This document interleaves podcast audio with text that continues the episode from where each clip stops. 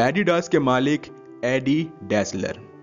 AD Dassler ने 20वीं सदी की शुरुआत में स्पोर्ट्स शूज़ पर केंद्रित एडिडास कंपनी की शुरुआत की और एक नए उद्योग की नींव रखी।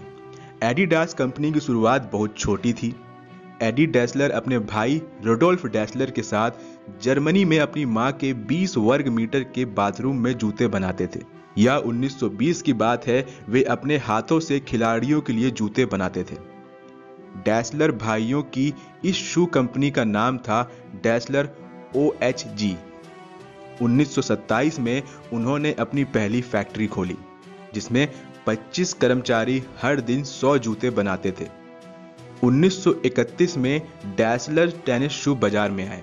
बहरहाल, डैसलर के जूते तब चमके जब डेविस ओवेंस ने उन्हें पहनकर बर्लिन ओलंपिक में चार गोल्ड मेडल जीते। 1948 में दोनों भाइयों में विवाद हो गया, जिसके बाद रुडोल्फ डैसलर ने प्यूमा कंपनी स्थापित की और एडी डैसलर ने एडिडास। और आप सभी जानते हैं ये दोनों कंपनी ही बहुत नामी जामी और खतरनाक कंपनी है। एडिडास ब्रांड खेल जगत के साथ आम जनता में भी लोकप्रिय हो गया। 1964 के टोक्यो ओलंपिक में 80 प्रतिशत खिलाड़ी एडिडास के जूते पहनकर खेले। जब 1978 में एडी डैसलर की मृत्यु हुई, उस वक्त एडिडास कंपनी हर साल 4.5 करोड़ जूते बना रही थी। खेल जगत में एडी डेसलर के उल्लेखनीय योगदान के लिए उन्हें American supporting goods industry hall of fame के स्थान पर रखा गया। यह बहुत बड़ी बात थी, क्योंकि यह सम्मान पहली बार किसी गैर अमेरिकी को मिला था। तो ये थी एडिडास कंपनी के मालिक एडी डेसलर की कहानी। आपको कैसी लगी? यदि अच्छी लगी हो तो अपने दोस्तों तक शेयर करें और आप हमें फीडबैक ज़रूर से ज़रूर दें। हमारा व्हाट्सएप नंबर है eight five seven four six five seven nine one eight चलते हैं, मिलते हैं अगली किसी फंटास्टिक स्टोरी में जो आपको ज़रूर से ज़रूर पसंद आएगी। तब तक के लिए गुड बाय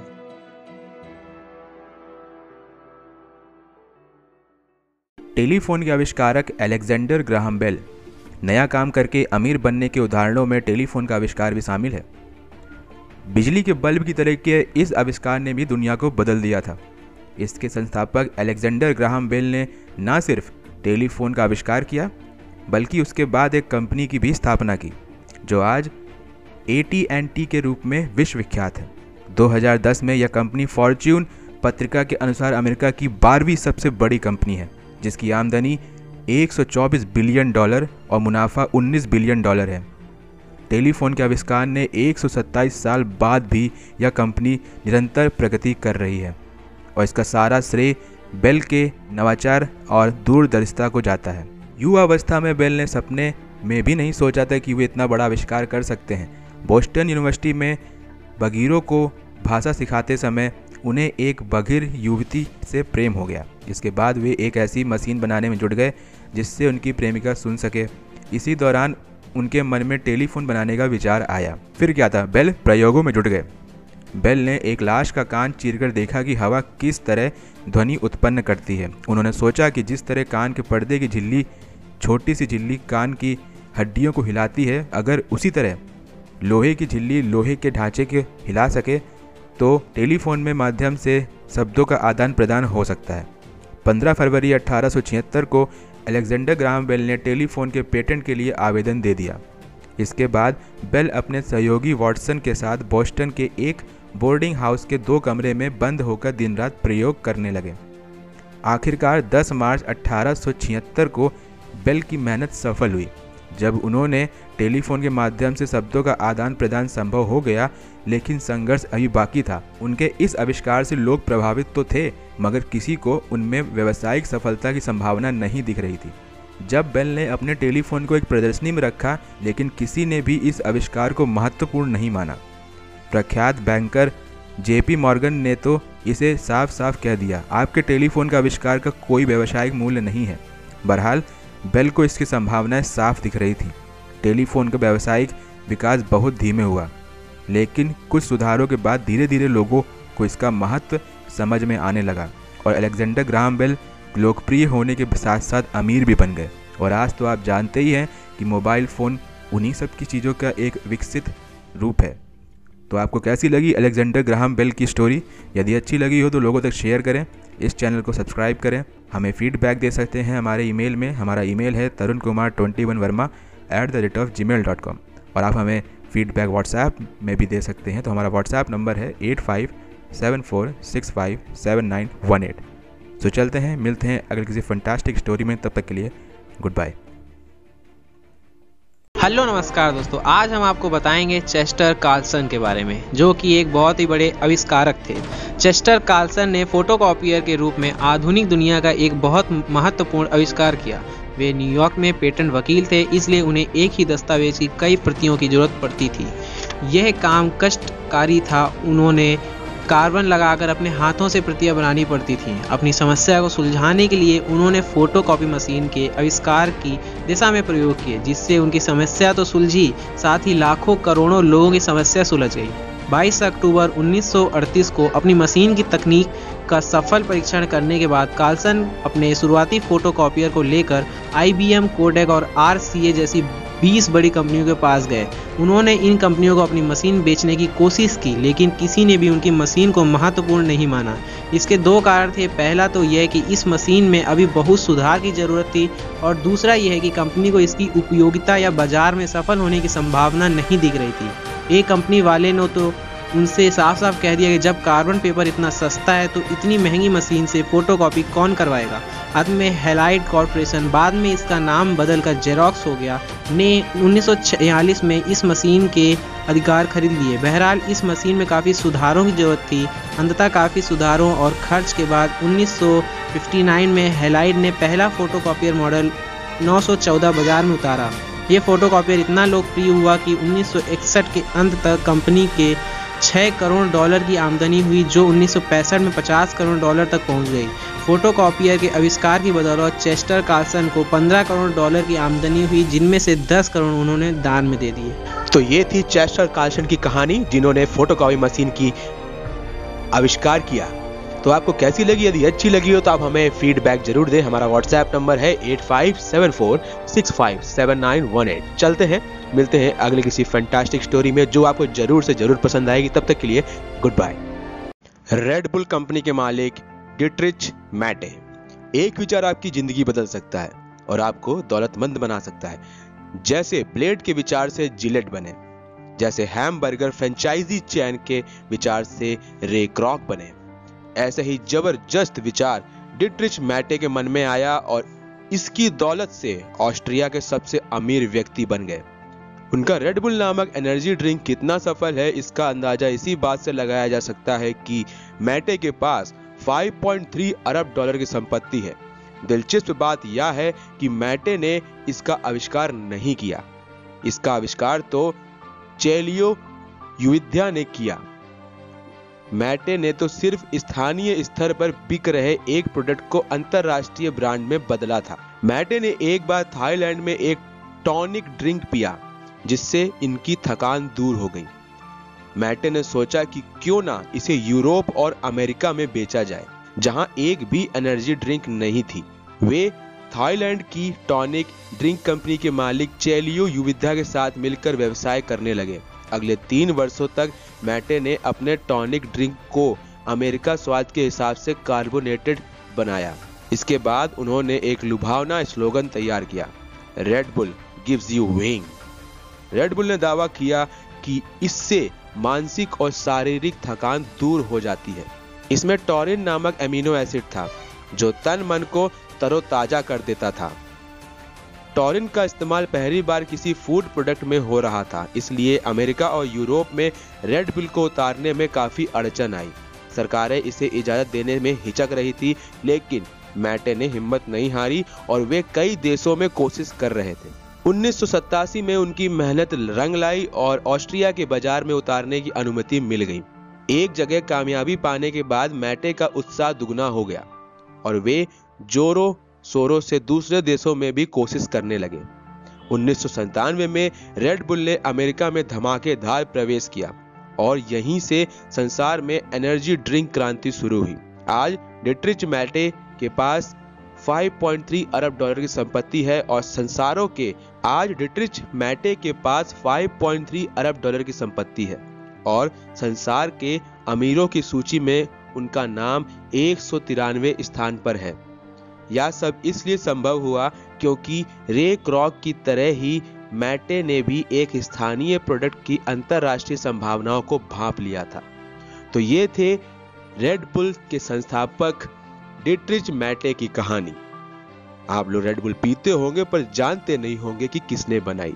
तो इन्होंने बनाई। खासा बनाई नहीं ग्लोबलाइज की, क्योंकि ये पहले ही बन चुकी थी। तो उन्होंने उसको लोगों तक पहुँचाया, दुनिया भर के अलग अलग लोगों तक पहुँचाया।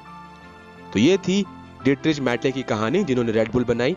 सो आपको कैसी लगी? यदि अच्छी लगी हो तो हमें फीडबैक ज़रूर दें, क्योंकि हम फीडबैक का वेट करते हैं हमेशा, दिन, रात, सुबह, शाम, चौबीसों घंटे आपके फीडबैक का वेट करते हैं। तो फीडबैक देंगे तो हम आपसे बातें भी कर सकते हैं, और आपके विचार पर हम विचार विसर्म भी कर सकते हैं।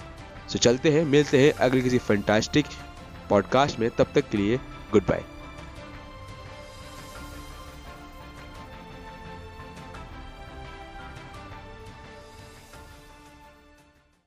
पोलराइड कैमरे के आविष्कारक Edwin Herbert Land. Edwin Land ने पोलराइड कैमरे का आविष्कार करके इंस्टेंट फोटोग्राफी को जन जन तक पहुँचाया। इसके अलावा उन्होंने पोलराइड सनग्लासेस का भी आविष्कार किया। एडविन लैंड के नाम 533 पेटेंट हैं और एडिशन की तरीके ये भी धुआंधार आविष्कारक हैं। द्वितीय विश्व युद्ध के समय एक दिन वे अपनी तीन साल की बेटी की फ़ोटो खींच रहे थे। बेटी ने पूछा कि, पापा, फ़ोटो तत्काल क्यों नहीं दिख सकती? हालाँकि यह सवाल बहुत ही बचकाना था, लेकिन इससे एडमिन लैंड सोचने पर मजबूर हो गए। और कोई और पिता होता तो वह नादान बच्ची के इस सवाल को टाल देता, लेकिन एडविन लैंड ने ऐसा नहीं करा। क्योंकि वे पहले ही भौतिक शास्त्र संबंधी प्रयोगों में लगे थे और 1937 में पोलराइट कॉरपोरेशन स्थापित कर चुके थे। अपनी बेटी के मासूम सवाल को सुनकर एडविन एच लैंड प्रयोग करने में जुट गए। वे सोचने लगे कि अब कोई आदमी शर्ट या कार खरीदने के बाद तत्काल उसका उपयोग कर सकता है तो फिर फोटोग्राफी के साथ ऐसा क्यों नहीं हो सकता? खींची हुई तस्वीरों को देखने के लिए कई दिनों या हफ्तों का इंतज़ार क्यों करना पड़े?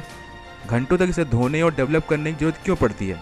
लैंड ने जब पोलराइड कैमरा बनाने के प्रयोग शुरू किए तो उनके सामने सबसे बड़ा सवाल यह था कि छोटे से कैमरे के भीतर ही निगेटिव को डेवलप कैसे किया जाए? उसे धोया कैसे जाए, उसे सुखाया कैसे जाए, उसका पॉजिटिव कैसे बनाया जाए? तो उसे दोबारा कैसे सुखाया जाए और 60 सेकंड के भीतर उसका प्रिंट कैसे बाहर निकाला जाए? लैंड के वैज्ञानिक दोस्तों ने कहा कि यह काम संभव नहीं है, इसलिए वे तत्काल देखने वाले फ़ोटो के सपने को भूल जाएँ। लेकिन लैंड ने अपनी प्रयोगशीलता से इस असंभव दिखने वाले काम को भी संभव कर दिखाया। अपनी बेटी के सवाल पूछने के छः महीने बाद ही एडमिन लैंड ने समस्या सुलझा ली और 26 नवंबर 1948 को 60 सेकंड में फ़ोटो डेवलप करने वाला पोलराइड कैमरा बोस्टन में पंचानवे डॉलर की बिक्री के लिए उपलब्ध हो गया। जैसे ही स्टोर खुला, कैमरा खरीदने के लिए ग्राहकों की भीड़ लग गई। शुरुआत में छप्पन कैमरे बनाए गए थे, जो कि कुछ घंटों में ही बिक गए। लैंड इस कैमरे में सुधार करना चाहते थे। शुरुआत में तो पोलराइड कैमरे से सिर्फ़ सेपिया इमेज ही दिख सकती थी। 1950 तक उन्होंने ब्लैक एंड वाइट इमेज वाले कैमरे बना लिए। फिर उन्नीस में उन्होंने पोला कलर फ़िल्म बनाई, जिससे इंस्टेंट कलर फ़ोटो खींचे जा सकते थे।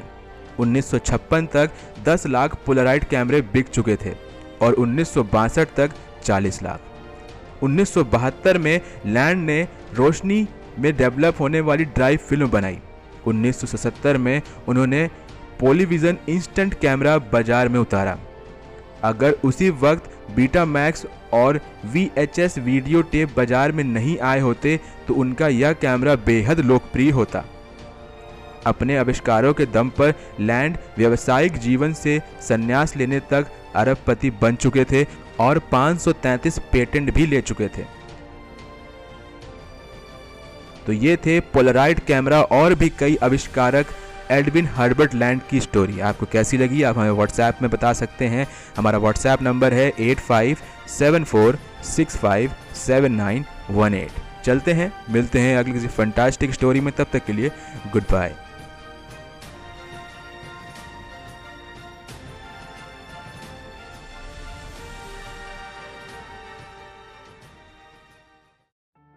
Clarence Birdseye frozen food product के संस्थापक क्लेरेंस बर्ड आई अमेरिकी व्यवसायी और आविष्कारक Clarence Birdseye frozen food product के जनक हैं, जिन्होंने छोटे डब्बों में पैक करके फ्रोजन फ़ूड प्रोडक्ट बेचने की शुरुआत की।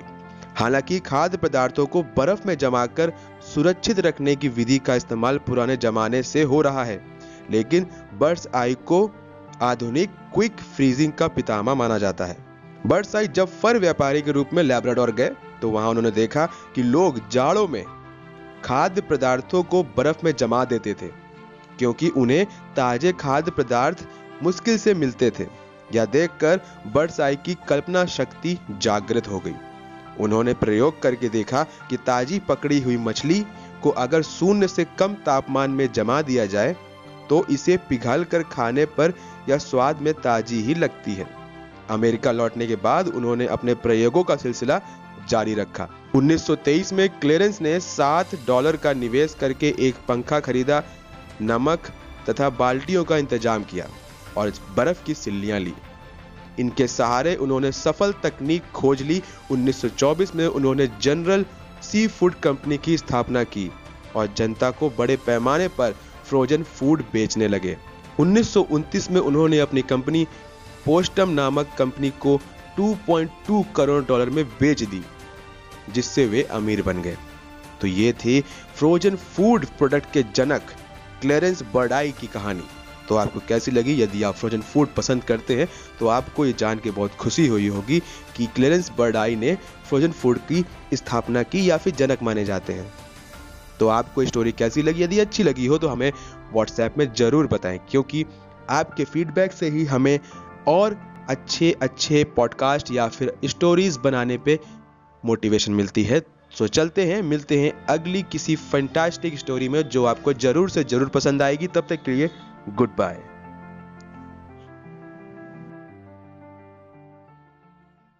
Woolworth chain store के मालिक Frank Woolworth New York state के रोडमैन में जन्मे फ्रैंक वुलवर्थ चैन स्टोर की अवधारणा के प्रवर्तक थे। वे गरीब परिवार में पैदा हुए थे और उन्होंने अपने कैरियर की शुरुआत में बहुत सी मुश्किल झेली थी। लेकिन इसके बावजूद वे अपने ज़माने में अमेरिका के सबसे अमीर आदमी बन गए। उन्होंने पाँच और दस सेंट में सामान बेचने की अवधारणा को पूरे अमेरिका में लोकप्रिय कर दिया। अट्ठारह में एक छोटे से स्टोर से शुरू करके उन्होंने 40 साल के भीतर 1000 स्टोर खोल डाले। वूलवर्थ की स्टोर चैन पहली रिटेल चैन थी, जो कम कीमत वाले सामान बेचने में केंद्रित थी। फ्रैंक वूलवर्थ की सफलता का रहस्य क्या था? सिर्फ़ यह कि उनके पास एक विचार था, एक अद्भुत विचार। जिस वक्त उनके मन में यह विचार आया उस वक्त वे 10 डॉलर प्रति सप्ताह की तनख्वाह पर मिड वेस्ट की एक दुकान पर काम कर रहे थे। उस वक्त मिड वेस्ट की दुकानों में पाँच सेंट की टेबल रखने की प्रथा शुरू हो गई थी। इस टेबल पर वह पुराना या बेकार सामान रखा जाता था, जो स्टोर में काफ़ी समय से पड़ा होता था और बिक नहीं रहा होता था। ग्राहक सस्ता सामान खरीदने में प्रलोभन में फंस जाते थे और इस चक्कर में स्टोर से दूसरे सामान भी खरीद लेते थे। वूलवर्थ के मालिक मूर एक बार न्यूयॉर्क से हर माल पाँच सेंट वाली सौ डॉलर की चीज़ें लेकर आ रहे थे। वूलवर्थ ने वह काउंटर जमाया और उन्हें यह देखकर आश्चर्य हुआ कि पूरा सामान एक दिन में ही बिक गया। इससे वूलवर्थ की आँखें फटी की फटी रह गईं। उन्होंने सोचा कि क्यों ना एक ऐसा स्टोर शुरू किया जाए जहाँ हर सामान पाँच सेंट में ही बेचा जाए। अगर एक टेबल में रखा सामान इतनी जल्दी बिक जाता है तो फिर उस स्टोर का सामान भी जल्द ही बिक जाएगा और उन्हें ढेर सारा मुनाफा होगा। इस बेहतरीन विचार के आते ही वूलवर्थ ने 300 डॉलर उधार लिए और फरवरी अट्ठारह में यूटिका, न्यूयॉर्क स्टेट में अपना the great five cent store खोला। इसमें 321 डॉलर का सामान था और हर सामान की कीमत पाँच सेंट थी। बहरहाल, यह स्टोर ज़्यादा नहीं चला और जल्द ही बंद हो गया। लेकिन वूलवर्थ ने हिम्मत नहीं हारी और उसी साल जून में लैंकास्टर पेनिनसेवेलिया में एक और स्टोर खोल दिया। यहाँ उन्होंने पाँच और दस सेंट में सामान बेचा। लैंकास्टर की दुकान सफल हो गई। नवंबर 1880 में उन्होंने पेनसेवेलिया के स्क्रैंटन में एक और स्टोर खोला। यह भी सफल रहा और इसके बाद वूलवर्थ ने पीछे मुड़कर नहीं देखा। अट्ठारह तक वूलवर्थ के पास 28 स्टोर्स हो चुके थे, जिनमें उनके पुराने मालिक विलियम मूर का स्टोर भी शामिल था। तब तक उनकी आमदनी 10 लाख डॉलर से ज़्यादा हो चुकी थी। वूलवर्थ तेज़ी से तरक्की करते रहे। जनवरी 1918 में उनका एक हजारवा स्टोर खुला। जो विचार से शुरू हुआ था वुलवर्थ का रिटेल बिज़नेस, अब विश्वव्यापी बन चुका था। अप्रैल 1913 में जब वुलवर्थ बिल्डिंग बनकर तैयार हुई तो यह उस समय दुनिया की सबसे ऊँची इमारत थी। 1916 में वुलवर्थ की आमदनी 8.7 करोड़ डॉलर थी और 8000 से अधिक जनसंख्या वाले हर अमेरिकी कस्बे में वुलवर्थ का स्टोर खुल चुका था। वूलवर्थ कम कीमत का सामान बेचने के प्रवर्तक थे। बाद में वॉलमार्ट जैसी कंपनियों ने उनका अनुसरण किया। वे चैन स्टोर्स और वॉल्यूम रिटेलिंग के दम पर रिटेल साम्राज्य बनाने वाले पहले व्यवसायी थे। फ्रैंक वुलवर्थ चैन स्टोर्स के शुरुआती प्रवर्तक थे। 1916 में एफ़ डब्ल्यू वुलवर्थ के स्टोर्स 70 करोड़ ग्राहकों को सामान बेच रहे थे और वुलवर्थ करोड़पति बन चुके थे। तो ये थी फ्रैंक वुलवर्थ के वुलवर्थ रिटेल चैन की कहानी। आपको कैसी लगी? यदि अच्छी लगी हो तो अपने दोस्तों तक शेयर करें और आप हमें फीडबैक भी दे सकते हैं। हमारे ईमेल में मेल भेजकर। हमारा मेल है Tarun Kumar twenty one Verma at the rate of G mail dot com आप हमें फीडबैक हमारे व्हाट्सएप नंबर में भी दे सकते हैं। हमारा व्हाट्सएप नंबर है eight five seven four six five seven nine one eight चलते हैं, मिलते हैं अगले किसी फंटास्टिक पॉडकास्ट में। तब तक के लिए good bye famous Kodak company के मालिक जॉर्ज ईस्टमैन जॉर्ज ईस्टमैन ने फोटोग्राफी को जन साधारण तक पहुँचाया। ईस्टमैन के आविष्कार से पहले फोटोग्राफी का काम वैज्ञानिकों तक ही सीमित था, जो तस्वीर लेने के लिए एक बड़े से कैमरे और कांच की भारी भरकम प्लेटों के साथ लेकर चलते थे।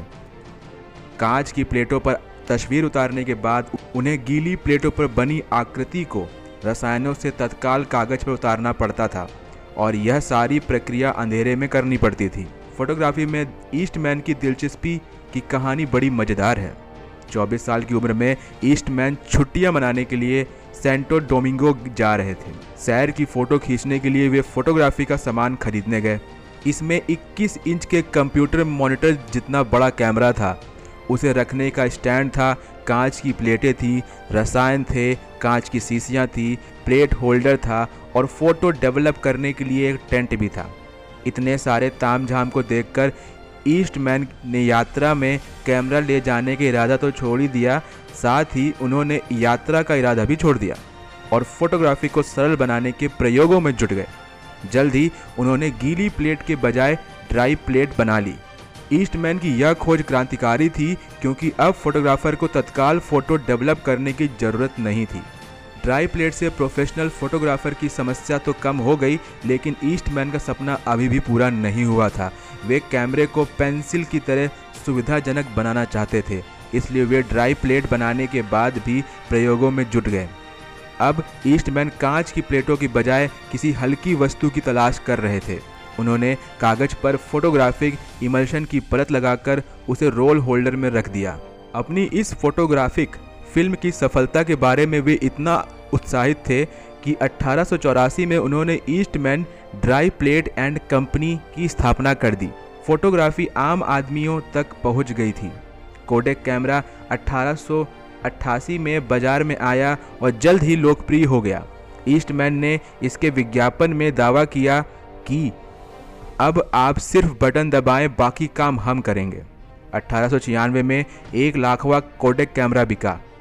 उन दिनों कोडेक कैमरा पाँच डॉलर में बिकता था, लेकिन ईस्टमैन इसे और भी सस्ता करना चाहते थे, ताकि आम जनता आसानी से कैमरा खरीद सके। सस्ते कैमरे की धुन में जुटे ईस्टमैन ने सन 1900 में ब्राउनी कैमरा बाज़ार में उतारा, जो एक डॉलर का था। अब फोटोग्राफी बच्चों का खेल हो गया था। बस कैमरे से निशाना साधो और बटन दबा दो। उनके कार्यकाल में कोडेक कंपनी का कारोबार एक कर्मचारी से तेरह हज़ार कर्मचारियों तक फैल गया और एक छोटे से कमरे से 55 एकड़ तथा पंचानवे इमारतों वाले कोडेक पार्क वक्स तक बढ़ गया। ईस्टमैन मिलीनियर बन गए थे और अपनी मृत्यु से पहले उन्होंने लाखों डॉलर दान में दिए। ईस्टमैन की अमीरी और लोकप्रियता का राज यह था कि उन्होंने एक जटिल वैज्ञानिक प्रक्रिया को जन साधारण के लिए उपयोगी प्रोडक्ट में बदल दिया। डिजिटल फोटोग्राफी और मोबाइल कैमरे की लोकप्रियता के चलते उनकी बनाई हुई कंपनी जनवरी 2012 में दिवालिया हो गई और कोडक के वर्चस्व का युग का अंत हो गया। तो ये थी कोडक कंपनी के मालिक जॉर्ज ईस्टमैन की कहानी। आपको कैसी लगी? यदि अच्छी लगी हो तो आप हमें फीडबैक ज़रूर दें हमारे व्हाट्सएप में। हमारा व्हाट्सएप नंबर है eight five seven four six five seven nine one eight. चलते हैं, मिलते हैं अगले किसी फंटास्टिक पॉडकास्ट में स्टोरी में तब तक के लिए गुड बाय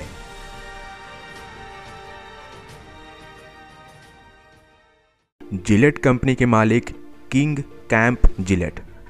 नए काम का मतलब सिर्फ़ यह नहीं है कि आप स्टीव जॉब्स की तरीके कंप्यूटर का आविष्कार करें या बेजोस अथवा डेल की तरह ऑनलाइन सामान बेचें। नए काम का मतलब किसी छोटी सी ज़रूरत को पूरा करना भी हो सकता है, जैसे दाढ़ी बनाने का रेज़र और safety blade. King C Gillette ने सेफ्टी रेज़र ब्लेड का आविष्कार किया था और आज उनकी बनाई जिलेट कंपनी दुनिया भर में अरबों डॉलर का कारोबार कर रही है। 2 जनवरी 1855 को जन्मे किंग कैंप जिलेट 21 साल की उम्र में ट्रैवलिंग सेल्समैन बन गए। इसके बाद वे 28 साल तक घूम घूम कर सामान बेचते रहे। लेकिन उनका मन आविष्कार की दुनिया में रमा हुआ था। वे ऐसा कोई आविष्कार करना चाहते थे जिससे उनका नाम दुनिया भर में मशहूर हो जाए और वे अमीर भी बन जाएँ। यही वजह है कि सेल्समैन का काम के बाद बचे खाली समय में वे आविष्कार करते रहते थे। उन्होंने नल के वॉल्व बनाए, बिजली के तार का कवर बनाया और ऐसे ही कई और भी आविष्कार किए। बहरहाल, इन आविष्कारों से उन्हें कोई खास आर्थिक लाभ नहीं हुआ। आविष्कार के प्रति जिलेट की ललक को देखते हुए उनकी कंपनी के चेयरमैन विलियम पेंटर ने उन्हें सलाह दी कि वे कोई ऐसी चीज़ बनाने के बारे में सोचें जिन्हें जनता एक बार उपयोग में लाने के बाद फेंक सकें, ताकि वह चीज़ बार बार और अधिक मात्रा में बिक सके। विलियम पेंटर की यह सलाह जिलेट के मन में कौंधती रही और वे डिक्शनरी उलट पुलट कर देखते रहे, ताकि किसी शब्द से उनके मन में कोई नया विचार आ जाए। जिलेट किसी ऐसी चीज़ का आविष्कार करना चाहते थे, जिसे लोग बार बार खरीदें अट्ठारह में जब एक दिन वे अपने उस्तरे में दाढ़ी बना रहे थे तो उनके मन में एक नया विचार आया। उन्होंने पुराने उस्तरे को देखते हुए सोचा कि क्या ऐसा सेफ्टी रेज़र ब्लेड बनाई जा सकती है, जिसे दाढ़ी बनाने वाले हर सप्ताह खरीद सकें। उन्हें पुराने उस्तरे को बार बार घिस उसकी धार तेज ना करनी पड़े। उनकी आँखों के सामने एक पतली ब्लेड की तस्वीर उभर आई, जिसके दोनों सिरों पर धार थी। फिर उन्होंने उसके होल्डर के बारे में सोचा, जिसमें ब्लेड लगाई जा सके। जैसे ही उनके मन में यह नया विचार आया, वे इसे साकार करने की दिशा में चल पड़े। सिर्फ़ विचार ही काफ़ी नहीं था। राह में बहुत सारी मुश्किलें खड़ी थीं। ब्लेड बनाने के बारे में जिलेट ने एक बड़े इंस्टीट्यूट के विशेषज्ञों से सलाह ली। उन्होंने जिलेट को बताया कि उनकी पतली ब्लेड बनाना संभव नहीं है, परंतु जिलेट ने हार नहीं मानी। अपने सपने को साकार करने के लिए वे इतने संकल्पवान थे कि हर विशेषज्ञ के पास जाकर उनसे मान मनुहार करते रहे। आखिर जिलेट की मुलाकात विलियम एमरी निकर्सन से हुई, जो रेज़र ब्लेड बनाने के लिए तैयार हो गए। जिलेट की लगन 1901 में रंग लाई, जब पहली रेज़र ब्लेड का तैयार हुआ। 1903 में सेफ्टी रेज़र का उत्पादन शुरू हुआ। 1904 में जिलेट को इसका पेटेंट मिल गया। उन्होंने अमेरिका तथा यूरोप के अखबारों और पत्रिकाओं में विज्ञापन दिए।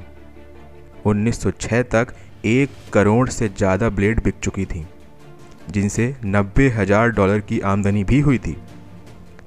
जिलेट रेजर ने किंग कैंप जिलेट को मिलेनियर बना दिया था। उन्हें एक ऐसी वस्तु के आविष्कार के लिए याद रखा जाएगा जिसका इस्तेमाल दुनिया भर के लोग हर दिन करते हैं।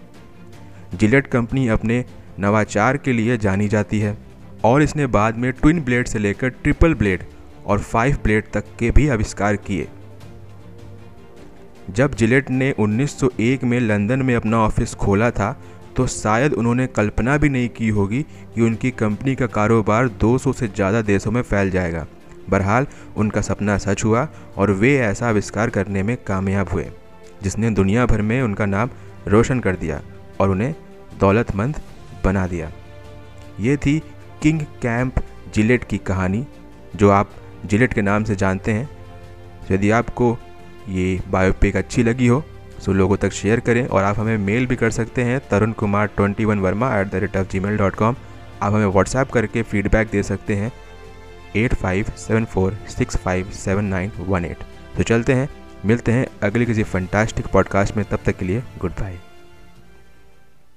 फोर्ड कंपनी के मालिक हेनरी फोर्ड 20वीं सदी की शुरुआत में कारों को विलासिता के वस्तु समझा जाता था। उस समय मैकेनिक हाथों से एक एक कार बनाते थे। जिस वजह से कार की लागत ज़्यादा हो जाती थी। कारें महँगी होने के कारण स्टेटस सिंबल समझी जाती थी। ऐसे में हेनरी फोर्ड ने आम जनता के लिए सस्ती मोटर कार बनाने का फैसला लिया। यह एक क्रांतिकारी विचार था। अमेरिका के मशहूर उद्योगपति हेनरी फोर्ड का नया काम यह नहीं था कि उन्होंने संसार को पहली कार बनाई। उनका नया काम यह था कि उन्होंने पहली सस्ती कार बनाने का सपना देखा और अपने सपने को साकार कर दिया।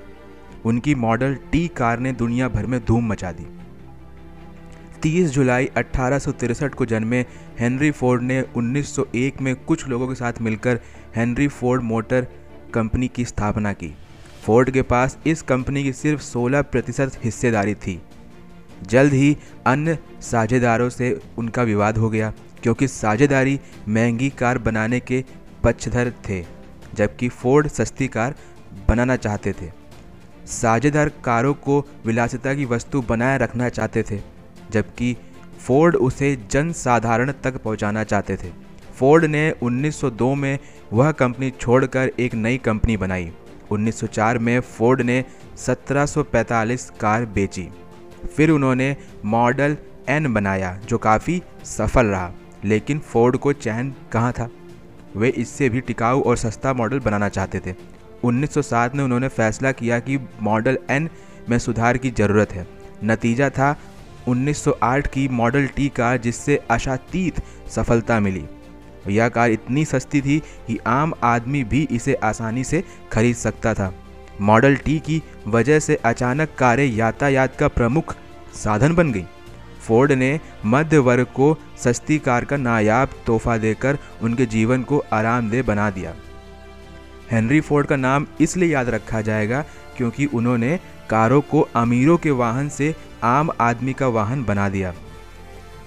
बीसवीं सदी की शुरुआत में अमेरिका में सिर्फ़ दो ही वर्ग थे, अमीर वर्ग और गरीब वर्ग। हेनरी फोर्ड ने कार का प्रजंत्रीकरण करके अमेरिका में मध्य वर्ग के निर्माण की नींव रखी। मॉडल टी जनता की कार बन गई। फोर्ड आधुनिक व्यापक उत्पादन के पितामह बन गए। फोर्ड अपने सपने को साकार करने के लिए इतने समर्पित थे कि जैसे जैसे मॉडल टी की बिक्री बढ़ गई, फोर्ड उसकी कीमत घटाते गए।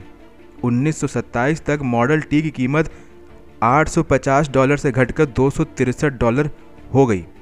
वे इतना मार्जिन कम करते गए, लेकिन ज़्यादा संख्या में कार बिकने के कारण मुनाफा बढ़ता गया। कार को सस्ती बनाने के लिए व्यापक उत्पादन ज़रूरी था। इसलिए फोर्ड ने कार निर्माण में असेंबली लाइन का अभिनव प्रयोग किया। इससे पहले कार एक जगह रहती थी, सारे मैकेनिक उसमें एक साथ पुर्जे फिट करते थे, यानी एक समय में एक ही कार बन पाती थी। असेंबली लाइन में कार को पुर्जे अलग अलग ढेर में अलग अलग मैकेनिकों के पास रखे रहते थे। कार पट्टे पर चलकर मैकेनिक के पास आती थी और काम खत्म होने के बाद दूसरे मैकेनिक के पास चली जाती थी। इस तरह एक ही समय पर कई कारों पर एक साथ काम होने लगा। असेंबली लाइन का मतलब था कि काम मजदूर के पास आए, सारा काम कमर की ऊंचाई तक किया जाए ताकि मजदूर को उठने की ज़रूरत ना पड़े। और हर काम इतना आसान हो कि गलती की गुंजाइश ही ना रहे। इससे कार बनाने की रफ्तार तेज हो गई और कारों का वार्षिक उत्पादन एक लाख से बढ़कर दो लाख हो गया। असेंबली लाइन के प्रयोग से उत्पादन तो बढ़ गया था, लेकिन यह काम मजदूरों के लिए बहुत नीरस हो गया। अब मजदूर फोर्ड कंपनी छोड़कर जाने लगे। तो 1914 में फोर्ड ने मजदूरों को पाँच डॉलर की न्यूनतम मजदूरी का एक्स्ट्रा दिया, जबकि ज़्यादातर कंपनी में उस वक्त ढाई डॉलर मजदूरी मिल रही थी। इससे हज़ारों मजदूर दूर दूर से वहाँ काम की तलाश में आने लगे। एक बार फैक्ट्री के गेट पर उम्मीदवारों की इतनी भीड़ लग गई कि भीड़ को तितर बितर करने के लिए फायर ब्रिगेड का पानी छिड़काव करना पड़ा। असेंबली लाइन के कारण कारें इतनी तेज़ी से बनी कि 1914 से लेकर 1916 के बीच फोर्ड कंपनी का मुनाफा तीन करोड़ डॉलर से बढ़कर छः करोड़ डॉलर हो गया। आठ घंटे काम के बदले में पाँच डॉलर मजदूरी देने का कदम फोर्ड के लिए बहुत लाभकारी साबित हुआ। हेनरी फोर्ड 20वीं सदी के महानतम और सबसे महत्वपूर्ण उद्योगपतियों में से एक हैं। उन्होंने मास प्रोडक्शन की असेंबली लाइन विकसित करके उत्पादन की प्रकृति ही बदल दी। हालाँकि उन्होंने मोटर कार का आविष्कार नहीं किया, लेकिन उन्होंने इसे जन साधारण का वाहन बनाने में अभूतपूर्व कार्य किया। उनके आने से पहले कारें अमीरों का वाहन थी, महँगी और अव्यवहारिक भी थी। फोर्ड ने यह सब कुछ बदल दिया। अपने मॉडल टी से उन्होंने औद्योगिक क्रांति का सूत्रपात किया और इस प्रक्रिया में खुद अमीर व मशहूर बन गए। कई दशक बाद आज भी हेनरी फोर्ड की विरासत कायम है उनके पोते विलियम फोर्ड सीनियर का नाम 1.2 अरब डॉलर की संपत्ति के साथ फोर्ब्स की अमीरों की सूची में आता है। 2010 में फोर्ड मोटर कंपनी अमेरिका की दसवीं सबसे बड़ी कंपनी थी, जिसने 128 अरब डॉलर की बिक्री की और साढ़े छः अरब डॉलर का मुनाफा भी कमाया। तो ये थी हेनरी फोर्ड फोर्ड कंपनी के मालिक की कहानी। आपको कैसी लगी? यदि अच्छी लगी हो तो लोगों तक शेयर करें। आप हमें फीडबैक भी दे सकते हैं, Tarun Kumar twenty one Verma at the rate of G mail dot com हमें व्हाट्सएप में भी फीडबैक दे सकते हैं, हमारा व्हाट्सएप नंबर है eight five seven four six five seven nine one eight चलते हैं, मिलते हैं अगले किसी फंटास्टिक पॉडकास्ट में, तब तक के लिए गुड बाय